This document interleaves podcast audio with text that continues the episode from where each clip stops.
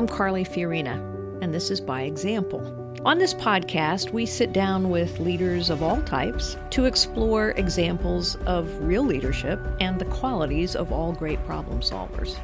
I think we get really confused about what leadership is. On By Example, we lift up the real leaders, people who are focused on changing the order of things for the better and solving real problems that are right in front of them. Leading by example.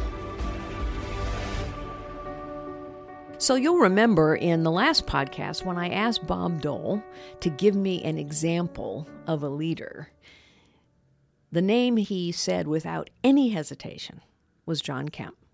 I decided I really needed to talk with John Kemp because that's a pretty extraordinary compliment from Bob Dole. John Kemp has so much to say on his own that I decided a full podcast with him would be such a joy to do, to hear. John Kemp was born, imagine this for a moment, born without legs and without arms. And yet, he, like Bob Dole, never felt sorry for himself, was always focused on the possible as opposed to dwelling on what wasn't possible for him and is a man filled with spirit and optimism. He leads a school for children with disabilities today. And so, of course, he can empathize with them in such a personal way. One of the things I often say on this podcast and uh, in other venues where I speak to people is that leadership has nothing to do with someone's circumstances, it has nothing to do with their appearance. And John Kemp is the perfect example of that. His circumstances were very dire. Imagine growing up with no arms and no legs, losing your mother at a very young age. Those are tough circumstances. And many people still to this day look at John Kemp and see his appearance and assume that they should pity him or maybe they feel compassion for him, but what they don't necessarily see is a leader. And yet, John Kemp is surely, decisively, a leader. When I had Bob Dole on the podcast, I asked him to define leadership. And then he talked about you. Oh, my goodness. So tell me a little bit how that makes you feel and how you met Bob Dole and why you think so highly of him. You have a mutual hero society, clearly, between the two of you.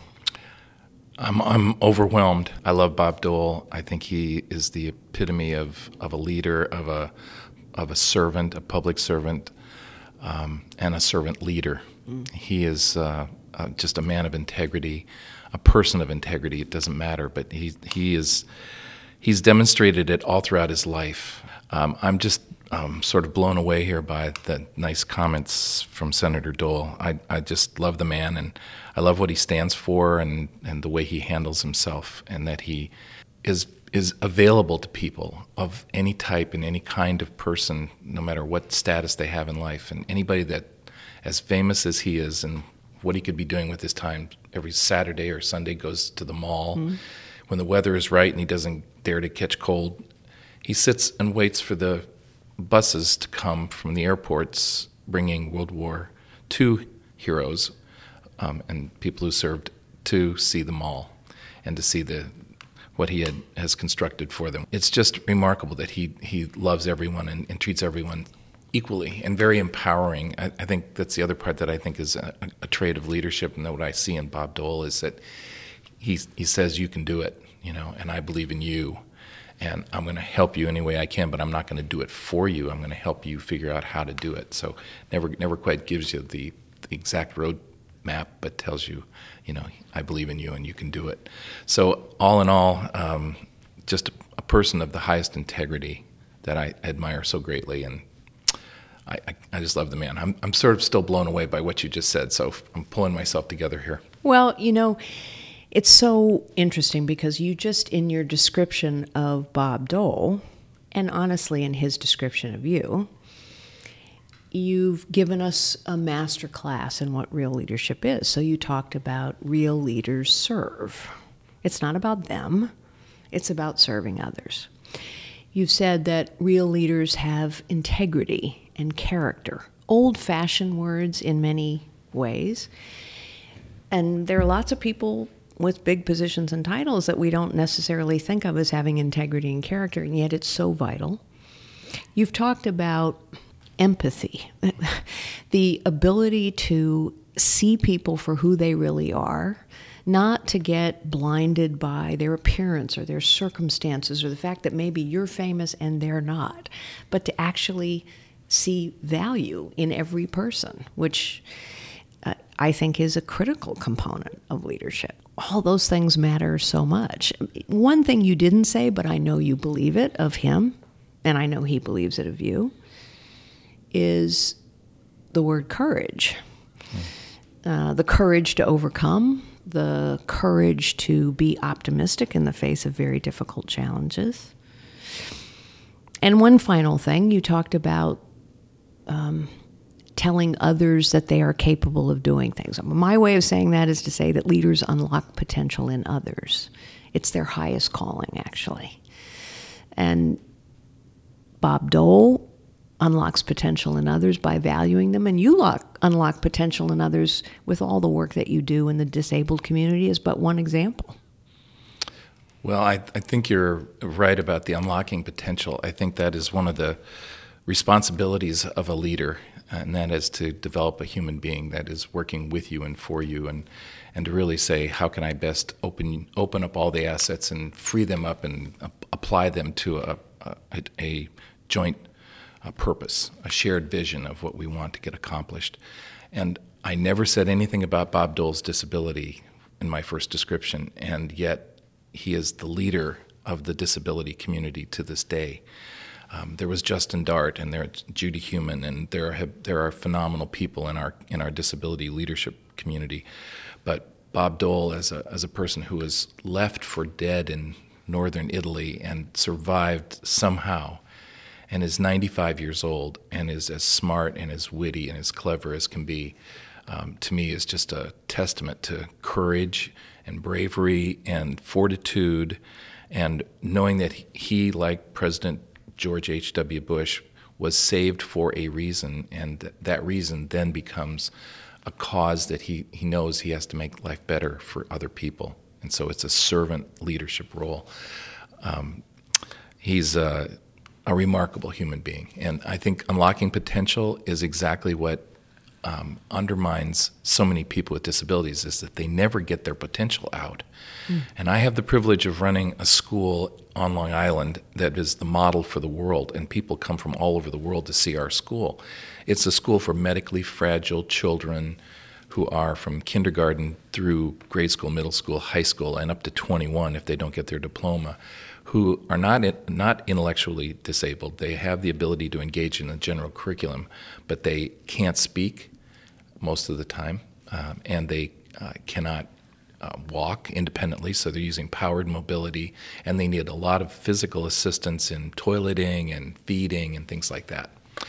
And so my job is to let them accept all of these things that are in their life, and to say we we need to excuse me unlock you we need to unlock your potential and it's not your fault that you were born this way or you have live this way. It is to say how do we pull out of you and open up you to be able to give everything that you've got and what we have graduating from our school in terms of the students who, who come through our school and graduate and go on.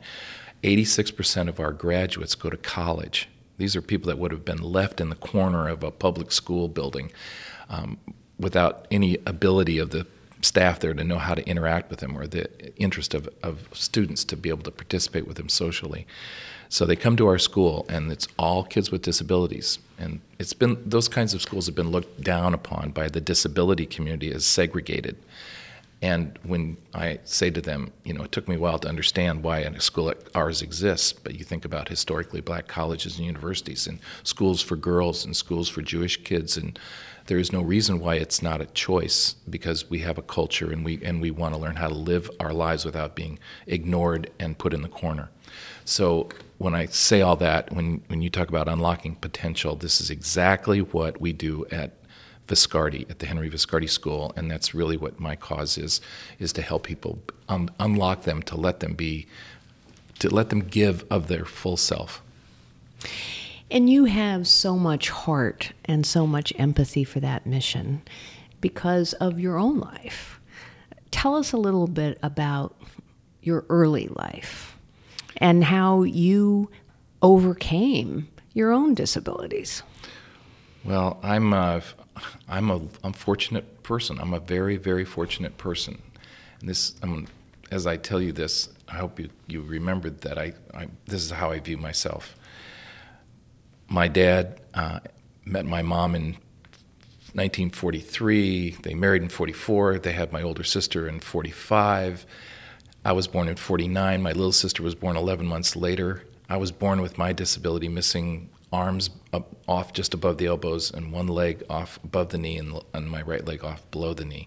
So I'm a quadruple amputee of sorts because I had little toes and th- thumbs that had to be removed.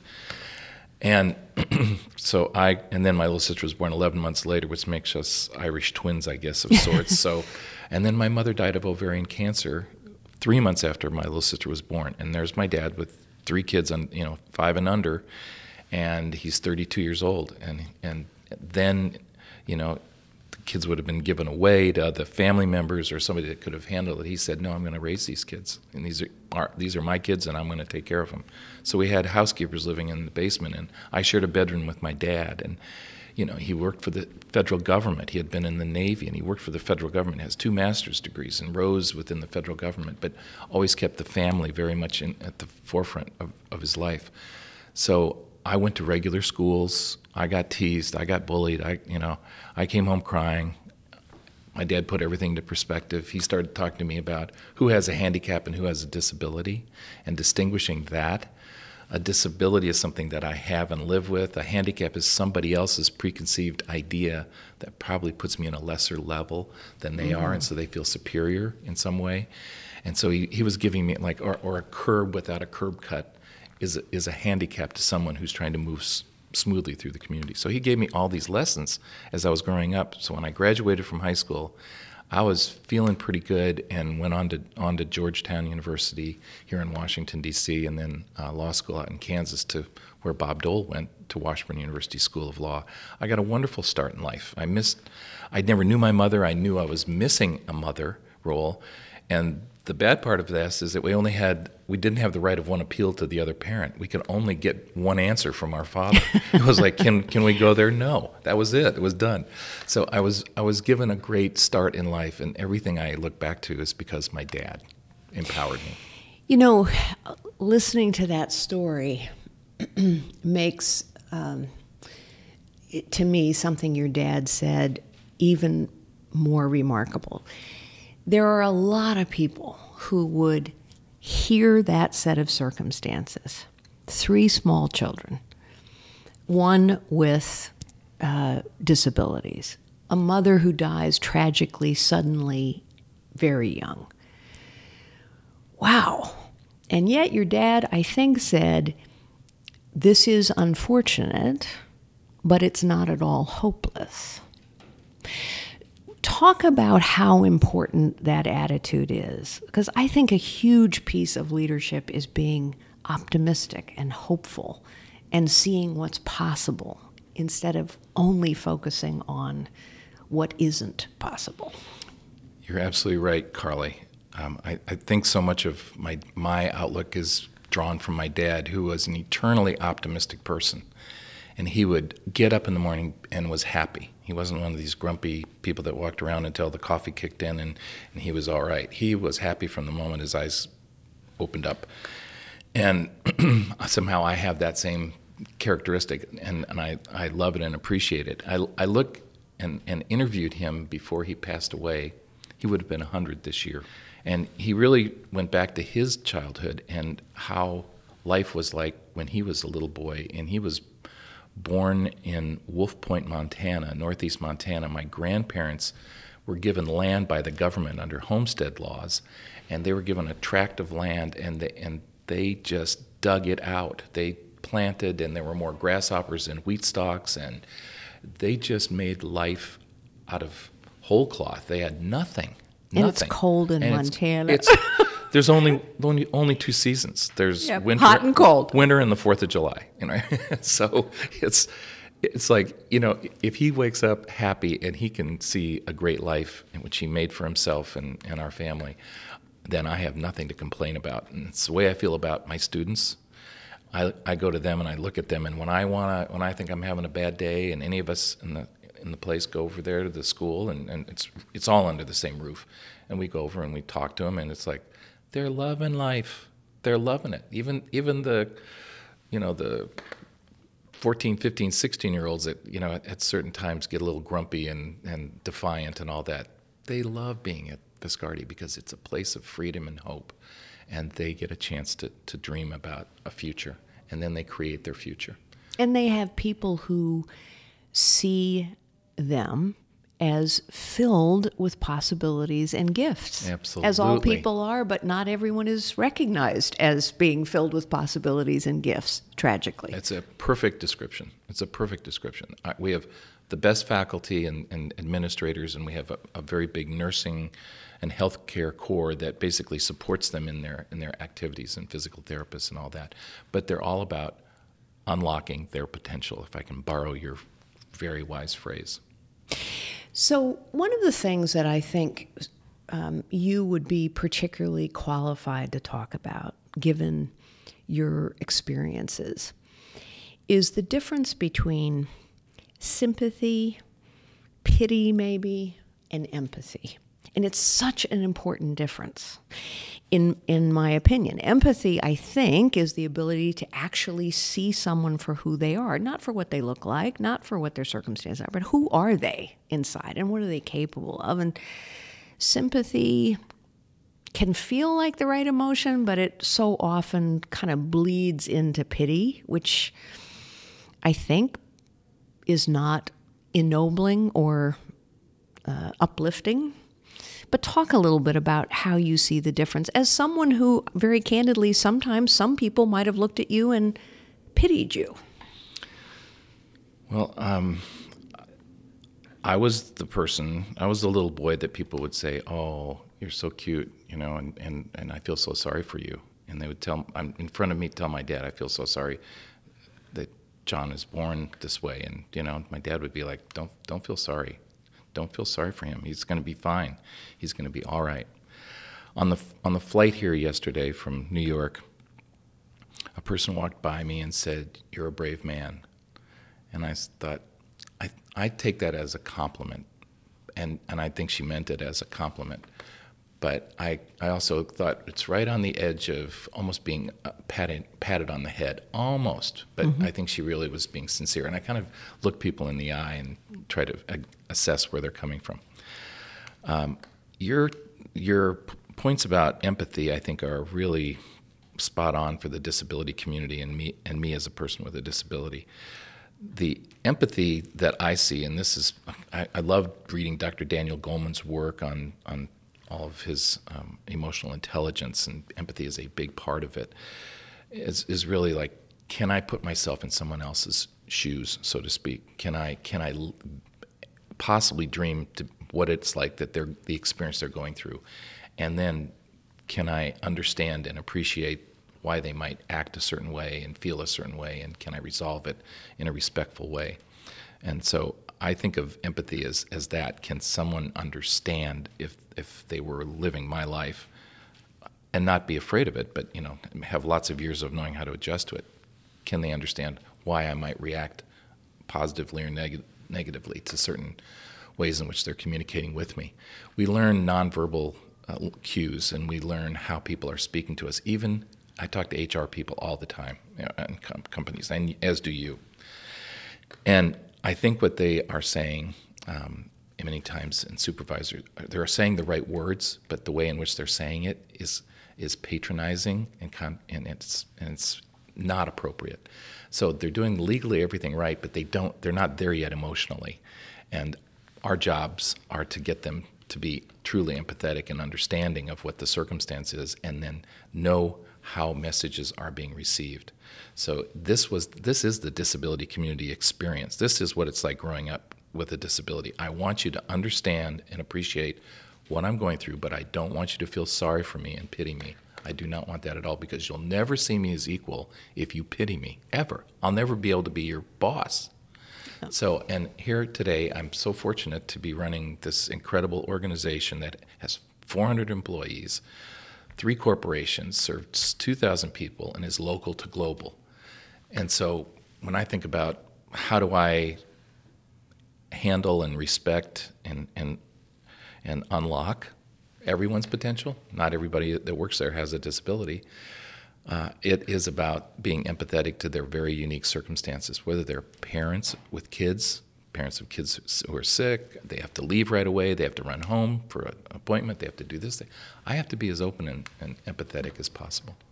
And I think it's so wise, everything you just said. And I think sometimes when people hear, I, I teach leadership, and I think sometimes when people hear the word empathy, they they get what you just said. They say, "Yeah, I, I have to put myself in someone else's shoes," but they stop there. And I think there's actually, and I think you do too, one more step to empathy, which is if I understand someone else, if I can see someone else, then I have to acknowledge that someone else has as much to bring to the table as I do. That I'm not better, smarter. That's not the same as false humility. But it is to say that if I feel like I have gifts and experiences and things to bring to the table, so do they. so do they. So I have to figure out how to interact with these other folks, whoever they are, That's right. whatever their journey is, as equals and peers, because it's in my interest to do so. They got something to offer. That's right. It's interesting. You were talking about HR. You know, one of the sort of staggering statistics in corporate America today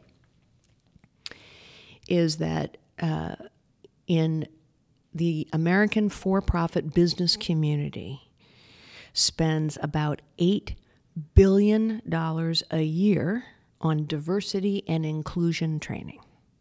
Sensitivity, inclusion, diversity. And yet, when you look at the actual data, not that much has changed.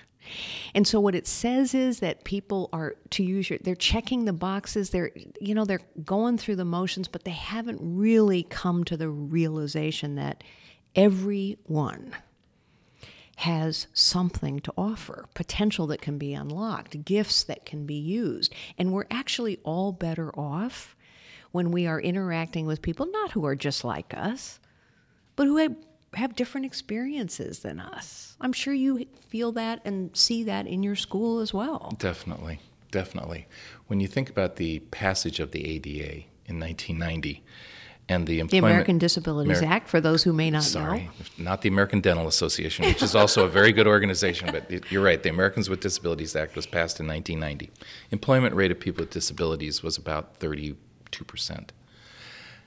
Today, it's it's about 33 percent. Yeah, it's just so staggering. It's staggering. No it's progress. None. I mean, one percent in 28, mm. tw- almost 29 years. So we think about what in the world are we doing? And we talk about this all the time in DNI training, diversity and inclusion training, and, and all these other efforts that are going on. And, and I did know the, the staggering number of $8 billion being spent on training in this area and focusing on it. But that's what what is going on? You know, really, why isn't there more progress? So, uh, see, I have a theory that I'd like to please like to get your reaction I, to. Having led a lot of businesses, and uh, it's no different, different scale, different purpose than leading a, a educational institution as you do. I think what happens is people have in their minds that this is the right thing to do, the legal thing to do, the nice thing to do. But what they don't believe is it's necessary for them to do. Because businesses tend to be very good at doing what they actually think they have to do. And so I think we've sort of compartmentalized all this diversity and inclusion and let's engage all people, regardless of their appearance or their background. We kind of know that's the right thing to do, but we haven't yet figured out that it's in our interest to do it. Now, I think it's clearly in our interest to do it. And there's a lot of data that says mm-hmm. The more diverse a team you assemble, the better your results are. There's a lot of data that supports that. You have loads of data in your own life and in all the people you've interacted with that people with disabilities have enormous gifts to contribute. Senator Bob Dole, one of America's great heroes, when I asked him, who, in your opinion, defines leadership without a moment of hesitation, he said, John Kemp. So it is in our interests. We are better. We do better. We produce better if we include everyone. And yet we don't, in my opinion, because we haven't figured it out that it's mm-hmm. actually in our interest to do that. Do you know, I just can't agree with you more. And the example that I always think about is would, would any wise employer really, if they're thinking about this, take 20% of their workforce or potential workforce and eliminate them and then take the cream off the top of that? Or would you rather have 100% of people to draw from and take the cream off of that? So if you're willing to just eliminate arbitrarily 20% the, the population of people with disabilities from your workforce and just choose to work without people with disabilities generally, you are at a disadvantage. Yep. You are you are limiting the size of your applicant pool and your uh, promotion pool. So just on just in logic, you would say, why would you do that? Why? Why? Why? Why? And and it, it makes no sense. What happens, I think, is when it gets down to the granular level of a supervisor making a hiring decision, they tend to hire people who look and act like them. That's right, because it's more comfortable. It's real easy. And they think it's Right. less risky, although over the long run, it's more risky, in my opinion. I- your point about we people don't always go about solving problems exactly the same way, and that's why diversity is so valuable. People have had different experiences based on where they've come from. If you come from the inner city and you're poor and you're black, you might have a different approach to problem solving than someone else. Um, if you are a person with a disability who uses only their feet or only uses eye gaze technology, does it matter how a job is done? Maybe in a few instances there are processes that you have to follow, but for the most part, if you define the outcome and the quality that you want with the job and the time frame that you expect it to be accomplished in, do you really care as a, as a boss or an employer how the job is done? Other, um, other, other than just it has to be great, the outcome has to be great and done in a timely, uh, quality manner. Who cares? So that then should push a lot of people from the DNI communities into the applicant and promotion pools, as you were saying. So employers who don't live and breathe this, who don't take beyond it beyond compliance, if they stay just at the compliance level, they're going to be marginal. If you in an average, if you want to be great as a, as a company or as an employer, you have to include all individuals in the, from the DNI community. I couldn't agree more with you. It's so interesting because you just made another really important link. We started this conversation, and I said, I think people are very confused about leadership. They think it's about position, title, fame. You'll hear people say, oh, he looks like a leader. Well, appearance has nothing to do with leadership. What you talked about was problem solving. And I think leaders know their purpose is to solve problems and change the order of things for the better.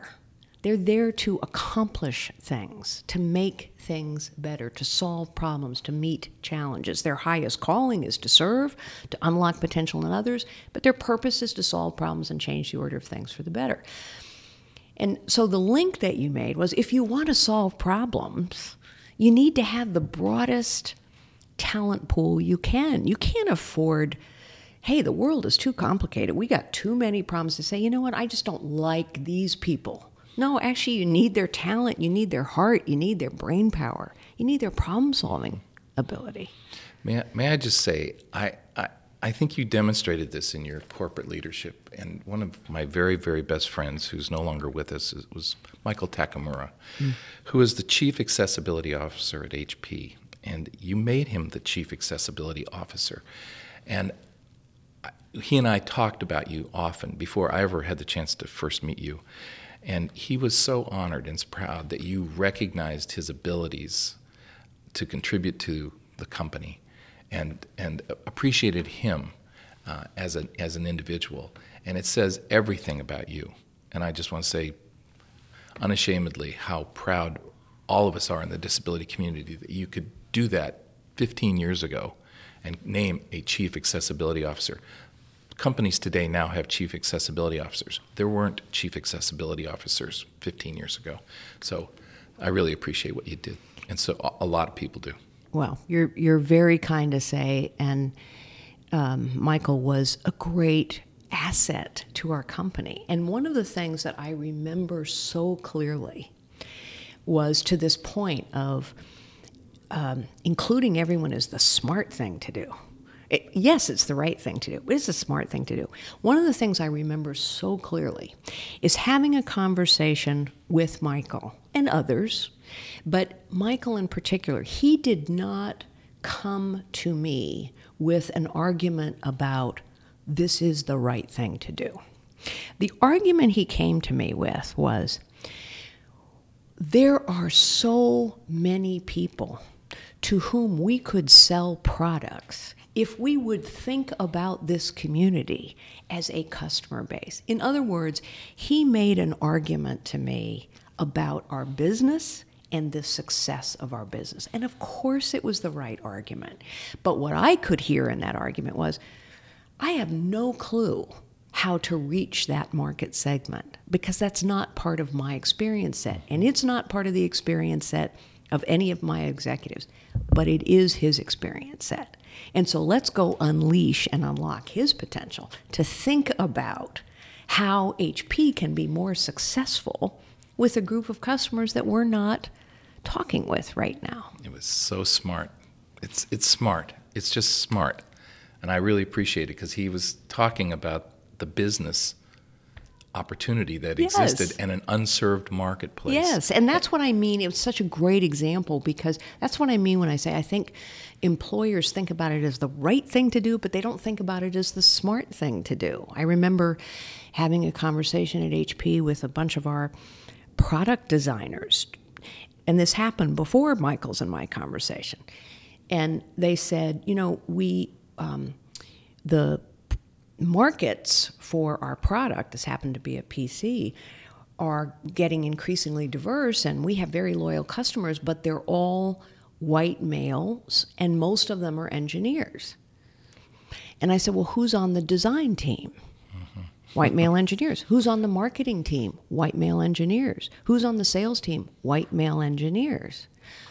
Well, if we want to communicate with and serve the needs of a diverse set of customers, then we need to have a diverse team. And so I think when people link tapping the talents of everyone, regardless of their appearance or their circumstances, to the mission of an organization, things happen. And there's no question that an organization is better off, to your point, if an employer cuts off 20% of the talent that's out there arbitrarily because of the way they look or the circumstances they have to deal with. In the end, how stupid is that? Right. right and yet, and yet, right. as the statistics demonstrate, most people are still doing that. Right. right. But but you and Michael and your your company saw this potential, and today this is where most companies are going: the universal design of products, the accessibility of websites, the the remediation of documents that, that reside in PDF forms on, on websites that are 10, 15 years old that are inaccessible. But the way buildings, you know, we drew a line in the sand with ADA and others said, you know, from this day forward, we're only going to build physically buildings that are accessible. And now, now we're in the virtual world. So you saw the opportunity. It, it, it takes smarts and, and diversity. When you uh, talk with the students at your wonderful school, what do you say to them about leadership? Do you use that term? What talk to me about how you talk to them as they go out into the world, lifted up, prepared, equipped, but nevertheless entering a world that will be more difficult for them than for some others. Mm-hmm. I do use the word leadership. I use it a lot. I, I suggest to them that any any one of them can come and be the next president and CEO of the Viscardi Center and school. And I, I say, please come, please try, please work your way up, figure out what your moves are, and, your, and manage your moves appropriately. I also say that you they, they, to them, you carry a responsibility to exhibit leadership in your daily activities. People are watching you more than they're watching other people just because we're different. Mm-hmm. So you have to you have a responsibility to be appropriate. And you know, yes, you can have fun and yes, you can joke around, but you cannot do it at someone else's expense. You cannot do it at your own expense. You cannot put yourself down. You have to you have to have use humor and use relationships very appropriately. But I talk about their responsibility to manage themselves every day as if the world was was watching them. And so that's my my little pitch to them. You be as good as you can possibly be. You study as hard as you possibly can. You're going to need all your assets going forward into this world and you now are empowered to go out there and talk about and advocate for yourself what you need to be heard and to be appreciated. It's such wisdom that you give them because, on the one hand, you're saying to them, you can aspire to a position and a title of leadership over, over an organization. But you're also saying to them that you can lead every single day of your life by the qualities that you exhibit, by the character that you exemplify, by the way you conduct yourself and the way you interact with others. Gosh, that's such an important message for everyone, not just your students. Right. That how we conduct ourselves can be an example of leadership every single day or not. They, they can lead themselves. They, they can have a following of one and, and be a leader as long as long as they manage themselves appropriately and and respectfully, and that they treat others with what the kind of respect that they expect back, then they're going to be fine. And they can be an example to others. That's what I want. I want them. I want them. Just as my dad said, people are going to come behind you with disabilities. You set. You make the life uh, and, and, society available to them. So. Uh, you make it good for them. So we were talking a little bit about, um, you know, this fine line between empathy and sympathy or pity, and um, how sometimes people are well-meaning or well-intentioned, but really they're kind of looking down on someone as opposed to lifting them up and seeing the gifts and the possibilities that are within that person. If you were giving someone advice who wanted to get more involved with the disabled community or is dealing with a disability or has a family member with a disability, what what advice would you give them or what counsel would you give them? I'd say please come. Please come get to know us. Understand that we are all equals. Don't come thinking it's a a pity party or anything like that. Come with your heart open and your mind open and understand and appreciate everything that you are wanting to do. We will receive you very well. We will appreciate it. It's just fundamental respect for each other. And, and in the act of, of assistance, of giving help and, and assistance to others, the, the, the pay it forward theme really does apply. And I think about all the help I get in my daily life. And I have the most wonderful wife named Sam. And Sam helps me every day, but she doesn't think about it as an obligation or a duty or anything like that. She just does it. And she loves she, you. She loves me, and I love her. And I'm just really very fortunate that she's so remarkable. But when we when I when I talk about how you get help and give help, many times I take more help than I can give to a the person that's helping me but I make a commitment to myself to help someone else along the way. So I'm not going to move somebody's furniture over the weekend. I'm just not the guy that anybody ever asks to do that. But I am the person that can write a letter or make a phone call or use whatever influence I might have to get some someone's attention to a to solving a problem. That's my that's my payback and my thank you. You know, they took the the handles off of the back of wheelchairs about 25 years ago and people don't really realize that, other than if they're in a hospital setting, they probably have handles on them. But for people who use wheelchairs as mobility devices, there aren't handles on the back. And that was because people would walk up and grab a hold of the handles and push people where they didn't really want to go.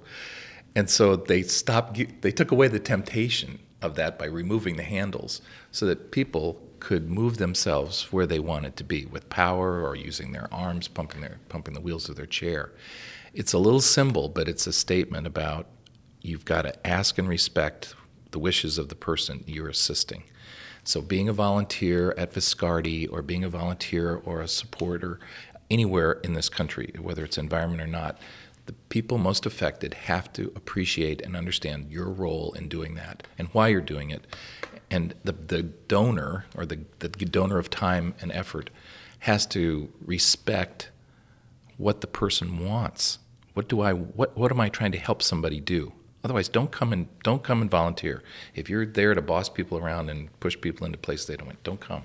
But if you'll come with that understanding, we would love to have you at Viscardi and the 1.5 million, I guess, nonprofits in the country would would love to have their support. That's such a great story and a great analogy about the wheelchair. I didn't realize that. I mean, now that you say it, of course, I don't see handles on. Right. I've spent a fair amount of time in hospitals when I was battling cancer, and mine had handles, and they needed to. But mm-hmm. what a great analogy for the kind of um, attitude and respect that uh, this community deserves uh, from others. That's right. Our, our mantra in our community is nothing about us without us. And so we have to be included in the decision making, whether it's public policy, corporate policy, healthcare benefits in a company. We have to be a part of the decision making so that our, our conditions, our wishes are heard. They don't always have to be everything doesn't always have to go our way because somebody has to make a bigger, broader decision money is an influencer and things like that. But as long as we're included in the decision making about what happens in our lives, then we're fine. But it's when we're not included in it and people are making decisions for us. John, I think you need to go over there. You know, John, I think you need to, you know, take this course. I'm like, well, hey, yeah, none I don't of us wanna. like that. Right, exactly. don't tell me what to do. Ask me if I'd like to do it. Tell me about it. Let me let me decide. John, I could sit here and talk to you all afternoon. I truly could. And I Thank hope you. there will be many other occasions for us to continue our conversation, but I'm mindful of your time. Is there anything else you'd like our listeners to know from you, given your life's experiences? Well, whatever brought me here today to see you again, um, I am grateful. I, I have um, I admired you from afar then we got to know each other at LaGuardia Airport one time, and we knew we knew of each other through Michael Takemura, and today we get to visit. And I, I am just really humbled and appreciate getting to know you even better. I respect you immensely. I love my friend Bob Dole, and I'm just overwhelmed by what he said. And I, you know, I, I would never have known it. And I, I, I love him for who he is and everything about him. And, and I thank you for sharing that with me. And to the community of people who are listening to this, I would just say people with disabilities are just like you. And not to be worried or afraid or fearful of anything about us. It, it, we just are just like you. So please accept us for that. Thank you so much, John. Thank you.